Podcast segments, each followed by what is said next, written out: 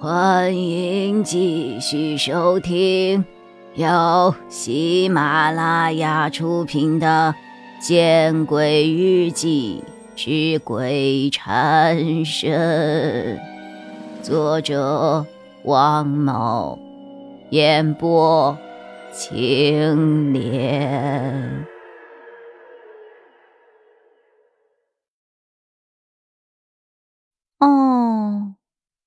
我随即想起了伟强之前的话：“你刚才说你得到了金吉明父子的犯罪证据。”“对，你需要。”“当然了，我就是为了这个事才到你们家的。”“我有，有很多，只是不知道能不能帮上你的忙啊。”虽然看不到伟强的表情，听不到他的声音，但是单从这一行小字儿。我似乎就能够感觉到伟强此刻的迫切。嗯，我会尽力而为的。我咬了咬牙，先回去吧。回到我家里，我会把我知道的都告诉你。伟航的这行小字提醒了我。是啊，我现在才想起来，自己目前还待在这个蓬莱图书馆里，待在这个神猫的地盘上。哎呀，我不能够再待了，否则再次被神猫设个圈套，签上个什么协议，那就太划不来了。可是我怎么出去呢？我走到大门前，拉了拉被锁上的大门，我有些手足无措。打电话给于兰。伟强熟悉的字体又出现在我不远处早已泛黄的通知栏上。我拍了拍脑袋，恍然大悟：“对呀，自己怎么糊涂了？”我拿出手机，照着伟强所提供的号码拨了过去。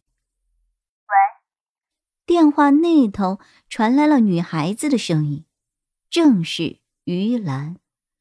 喂，于姐啊，哎呀，不好意思打搅你了，我是伟强哥的妹妹，我刚才看书看忘了时间，现在图书馆的门儿。给锁上了，我困在里面了。呀，好，我马上过来。我大概只等了五分钟，大门外便响起了开锁的声音。开门的正是于兰。令我有些意外的是，除了于兰，一同前来的还有伟强的父亲韦东升。韦东升装模作样的责怪了我几句后，就带着我离开了。上了车后，韦东升系好了安全带，扭头对我笑着：“没吃饭吧？呵呵，现在赶回去吃饭也来不及了。要不我带你去尝尝西大街的蓬莱小吃。”听到韦东升这无比熟悉的话之后，我着实吓了一跳。这不正是之前我被神猫蛊惑的梦境中，韦东升对我说出的话吗？我不由得再次想起了那个可怕的梦，想起了怎么扔也扔不掉的灵牌，我打了一个冷战。呃，算了，先回去吧，有些要紧的事情，我要向上面汇报。我发自内心的害怕，害怕一切的一切。和梦里一样。韦东升点了点头，没再多说什么。一路上，我也失去了闲聊的兴致。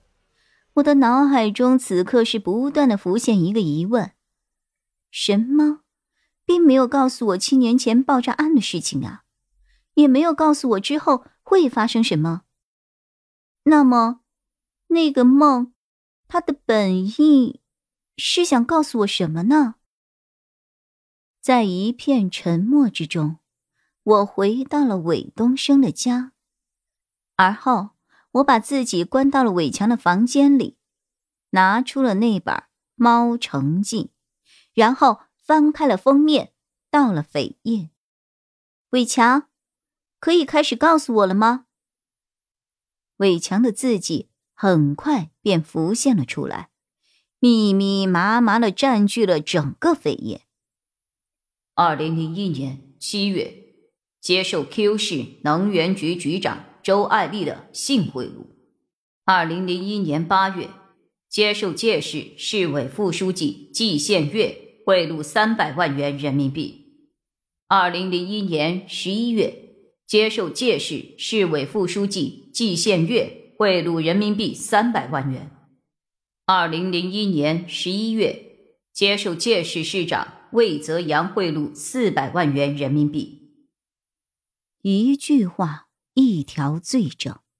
扉页密密麻麻，足有上百句。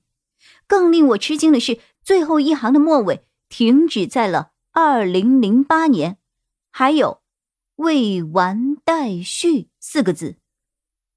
我虽然不是什么专业的反腐工作者，但是我也知道此时此刻应该做些什么。我拿出了手机，拨通了袁老师的号码。蓉蓉啊，嘿，出什么事儿了吗？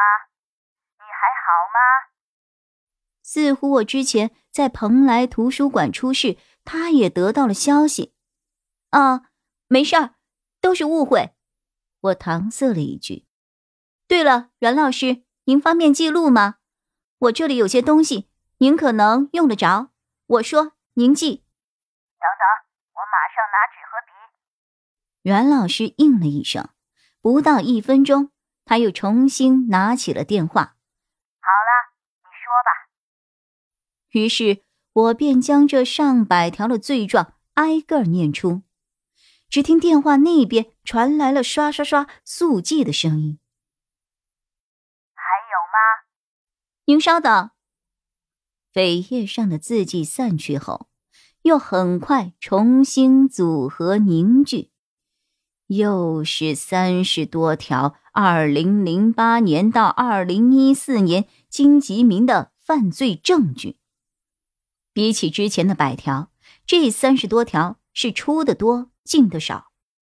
大概官场就是这样，有小权的时候，底下的人巴结你；等你权力够大了，你得巴结那些比你权力更大的人。肮脏！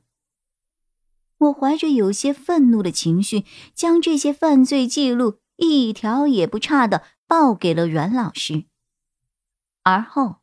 我长长的叹了口气，照着伟强的小字念着：“金吉明的犯罪记录就到这里，接下来是他家属的，包括他的儿子金峰。”本集播讲完毕，你关注了吗？还没有？那。